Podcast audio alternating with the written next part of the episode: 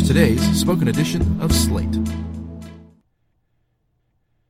Fighting a wildfire in Texas, building a network to connect 40 million people to the internet, cutting pollution with chainsaws. Hear Chubb customers tell their stories at chubb.com slash podcast. And stay tuned after the show to hear how a sinkhole swallowed eight priceless sports cars. Emo rapper Lil Peep, who was hailed as the future of the genre, is dead at 21. By Aisha Harris. Lil Peep, who earlier this year was dubbed the future of emo rap by Pitchfork, died on Wednesday at the age of 21. Through his woozy, melancholic songs like White Wine, Girls, and Drugz, he drew from 2000s influences like Limp Bizkit and Panic at the Disco, as well as rapper Gucci Mane, while garnering millions of fans on social media and SoundCloud.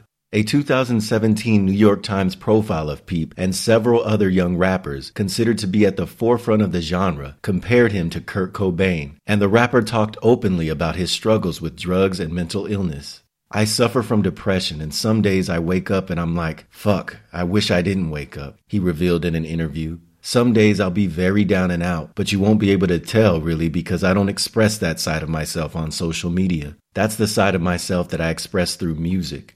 The cause of death has not yet been determined, but the rapper's manager, Chase Ortega, reportedly tweeted, I've been expecting this call for a year. Motherfuck. Sarah Stennett, the CEO of First Access Entertainment, a company that worked with him last year, released a statement in which she said, He was highly intelligent, hugely creative, massively charismatic, gentle, and charming. He had huge ambition, and his career was flourishing. This podcast was made possible by Chubb. Hear how a sinkhole opened up under the National Corvette Museum. Right now. Betty called me at six in the morning. She thought it was a fire.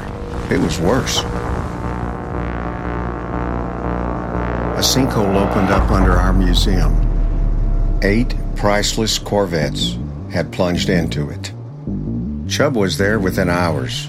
They helped make sure it was safe we had everyone we needed to get our museum back up and running. And we opened the next day. Hear more stories at chubb.com slash podcast.